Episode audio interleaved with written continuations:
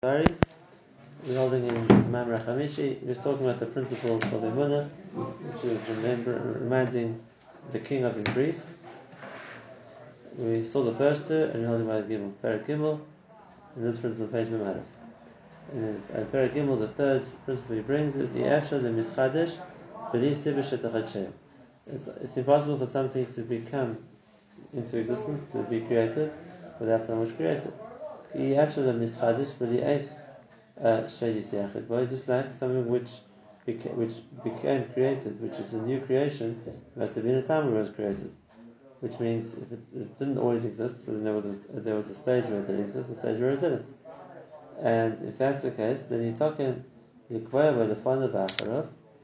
could talk about the time before and the time after. The time before its creation, when it didn't yet exist, the time after its creation when it already exists. And then if that's the case, you've defined it by time, which is whereas when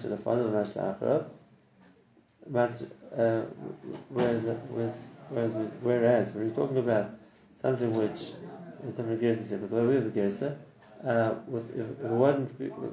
where we would be talking about the creator, we'd be talking about something which doesn't have something before it or after it, which is Masrach Kalmi Yachid. And it needs something to make that change happen. Which, if you're talking about something which is created, so then something which is finite, and it has something which made it happen, made the creation happen. And what he's trying to explain with this is the concept that throughout the world we talk about the world as being created. That's the Hakadosh built before, so it must have had a certain time when it was created, and it was a certain creator. Whereas Hashem, on the other hand, we talk about something which wasn't created, so there's no time. There wasn't a stage when there wasn't Hashem who was Hashem. Something which wasn't created, which is something which always was, so then it's not time bound. Is he being mechadesh that I would have thought that even something that is time bound may be created itself, kamash malam? No, that it would not create, that something cannot create itself, it had to have had a creator? So that's very explained. Very explained things don't create themselves. What we want to explain is something created is something time bound. Because then we're having a parameter of when it was created. So then there's already a parameter of time involved. And that's why we can't talk about something created, which is with the mind and the Nazman. Is that a chiddush? I don't think it's a chiddush. I think it's pretty straightforward. But he wants to consider saying if something was created, that means that it had a starting point. Right, so the starting point is the time and the time. Yeah, actually, this chiddush really shtidush. Isn't that? So the first line is not the chiddush? That he already said earlier? Right. But his next point is an important one. It sounds like the opposite. It's Key Yersha. It sounds like that's proving the first point. Which is at a time. Without a time, which was Mischadesh. And therefore, you can talk about before and after, you can talk about giving it the parameter of time. So his Iker Chiddush is the Key Yersha, not the Yersha, the Mischadesh. So he's coming to say it's the Key Yersha. Right. And that's only the first part. And the second part, and that is the second side of the picture, which brings the Perak Dalet, Tzaddikim Kayim Kadmon la Yachlef. Whereas Hashem is something which always existed, never changed. Kim Haya Chadash Haya Tzarachai Mechadash. Like he did before. If Hashem would have been something created, then there would have had to be something which created him. And if that's the case, then Mishtashel Al Mash Ainu Tachlis. Then we have to go back to the stage higher, to something which has no beginning. But Hashem isn't physical. And one of the proofs to that is because Hashem is not bound by time, and that means Hashem was never created. If we just give as an axiom something which is finite was created, something created is time bound, so then something Hashem who is not finite and not time bound was never created. It all goes the same way.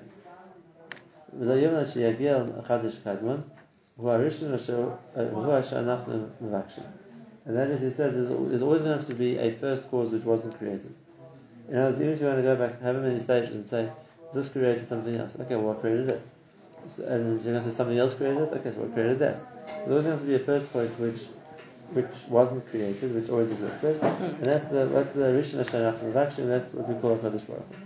And so something which is above being created, which means it's eternal. And in the same case, is not bound by time.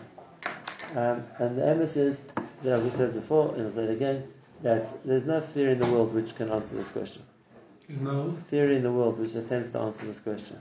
Like we said, even if you're going to use evolution or any of the other theories which the non-Jews try to use to explain creation, nothing can explain first cause. Whatever you're going to, however far back you're going to push evolution, you're still going to go back to something. Proteins, amino acids, whatever you're going to call it. But whatever that first stage was, now the question is what created that? What created that? And then there's always going to have to be a stage of a creator. There's no way around that. But Rav always said that the philosophers held that Olam Kadmon. That's a mistake. The Olam Kadmon can only be if the world never changed. Olam Kadmon means the world is the way it always was, nothing ever changed. But we're going to say that there was a starting point, and the starting point must have had something which made it start. So once we already proved that the world didn't stay the same way always, it has to have had a point of beginning, so there must have been something which made that begin. Big Bang is called, that's the beginning? That's just the way that scientists want to define the beginning without bringing it to Hashem. So they call it a Big Bang. But even if we don't talk about Big Bang, what created all the matter which went bang? Or what created everything which was part of that original explosion, that original source of existence? Once you're trying to explain beginning, there must have been something that made it begin. So you can't avoid the fact that there was a birth. Okay. They're starting with the assumption that it can be. Starting with the axiom, we're not going to admit it. It can't be that there was a creator, and therefore we're not going to admit it, and they don't have an alternative. They're trying to prove they don't have an alternative, so they're going to say we don't know. It's not in the realm of science. We don't know. Which means that if they don't know, they don't have to answer it. But there isn't an alternative. Okay. How often should we be thinking about? Ramon is always we're thinking about Hashem, and that means as the Borei, as the Creator, as the All-Powerful. You have to go through this argument in our mind the whole time, not necessarily, but it's part of what we think about. We think about Hashem. He's the Melech HaOlam. Now, Perak Gimel. And again, this is just a continuation. It's not a new idea, it's a continuation of the same idea. And that is Siddiquim nitzchi la yachlo.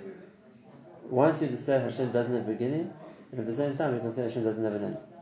And this, as opposed to things which have a beginning, we've proved before, and by definition have to have an end as well. Once something is time bound, is limited, so then it's limited. It's not something which is infinite. As Hakadosh Baruch Hu is not like that.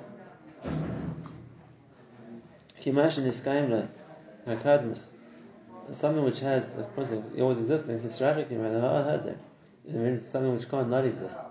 If you're talking about something which at some stage was created, so then we can talk about the stage before it was created, which means there's a possibility of it not being, or time, or the option of it not existing, so then it could happen again. If you're talking about something which always existed, so then there's no possibility of it not existing.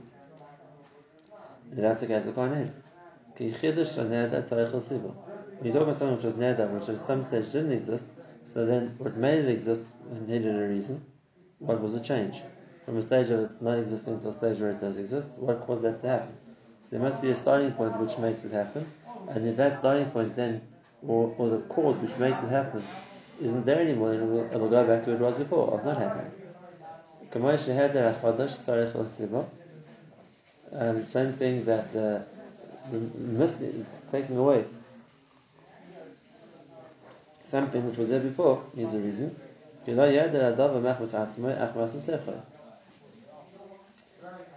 Just like something can make something start, so then the opposite will make it end.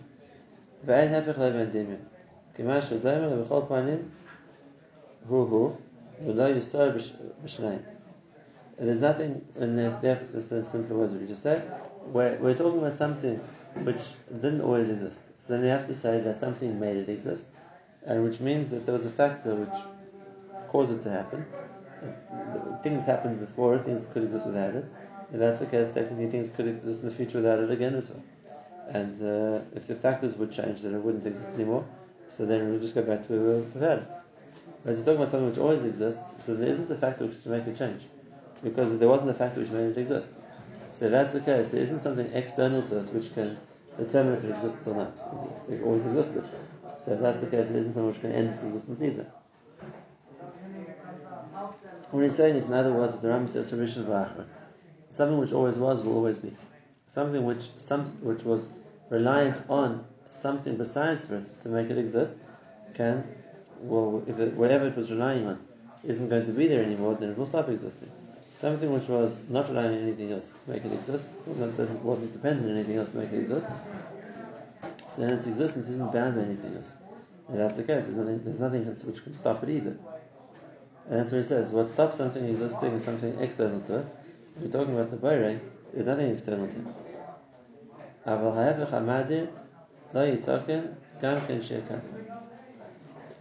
We already explained Kadmus, that the Borei, by definition, is something which always existed.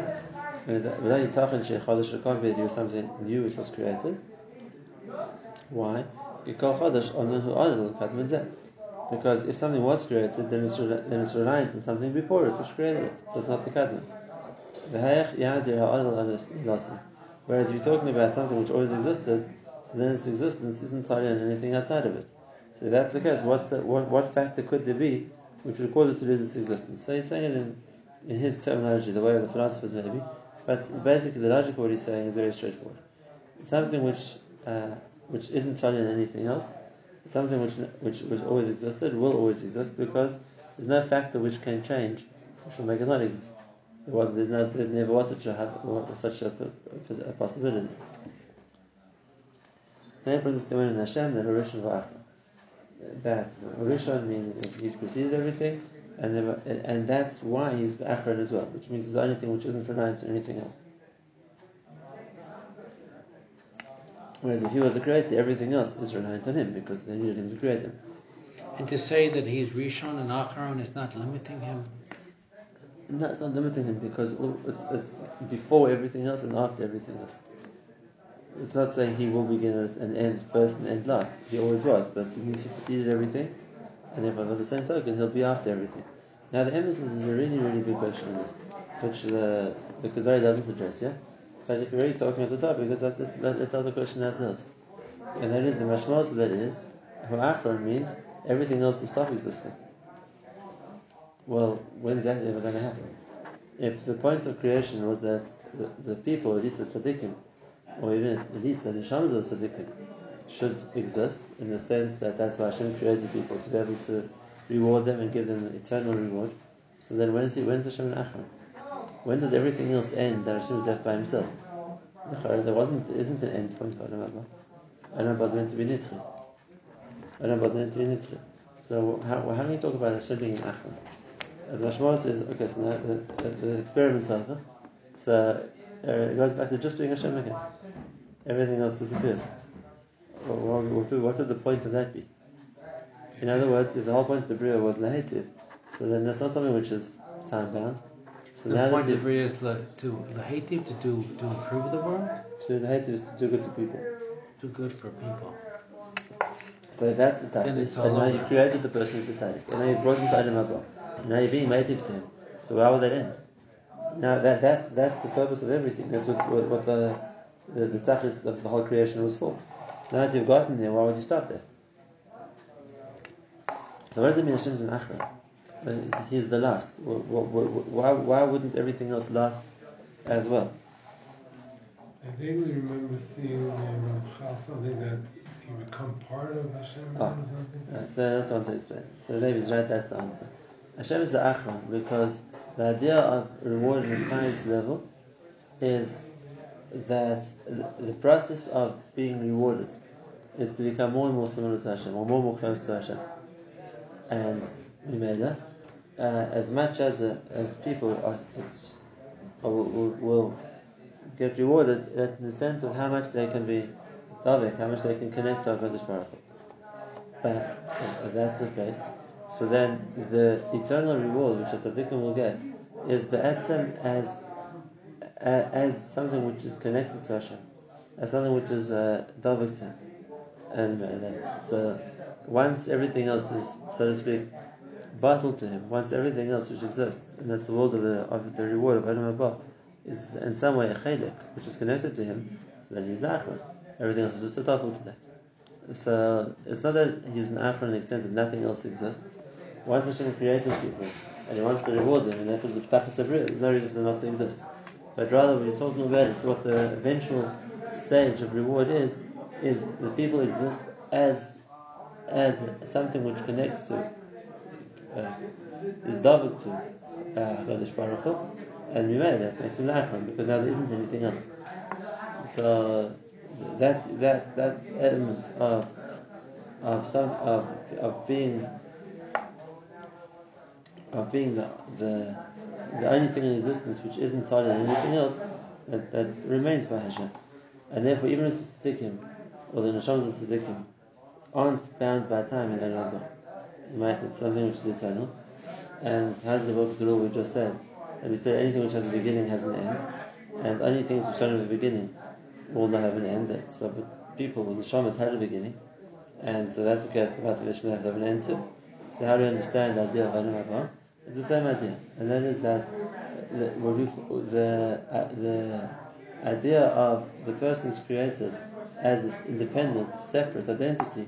That's something which has a beginning, and the person was born, it was created, and that can have an end too. But if the focus of Olam Haba is that the fact that, therefore, that the Neshama has the opportunity to attach itself in some way, in a spiritual way, to HaKadosh Baruch Hu, so then it's not independent, existing as something separate, independently. It's the essence of something which is existing as in some way connected to Hashem. So that's true. At that stage, it's not something separate which has its own existence, it's rather something which is connected, which is Tsarachai, it's bound up with the Tzara of Hashem. And because of that, it has the matter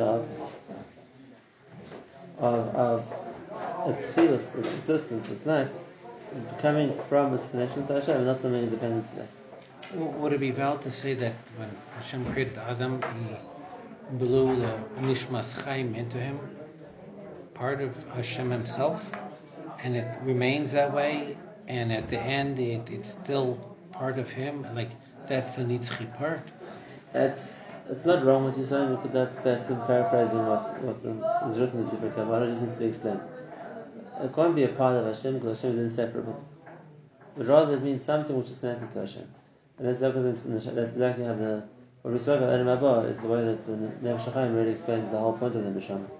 The idea of the Neshama, Hashem blew, Nishmas Chaim. So the Nefesh HaChaim talks about that. He says that the concept of Neshama, which is that part of a person which connects to Hashem, is from the word Neshima, which means the breath. So the Nishmas Chaim, the breath of life, Hashem put into a person, which means the point where there was a connection from Hashem to the life put in the person. That's what we call the person's Neshama.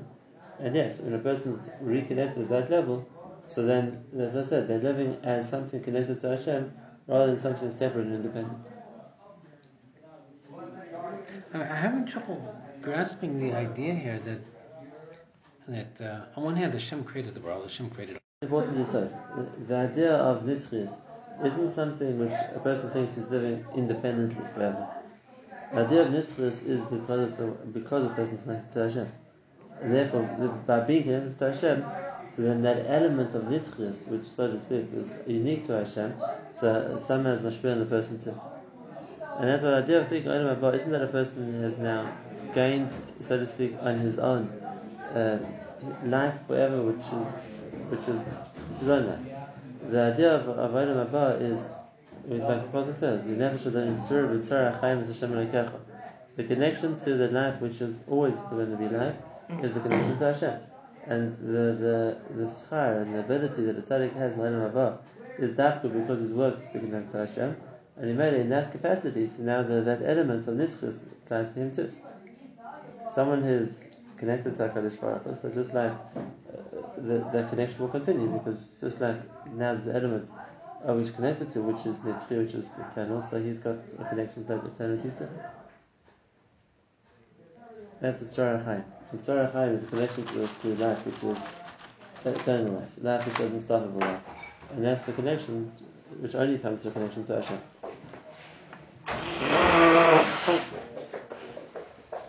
That's the whole thing.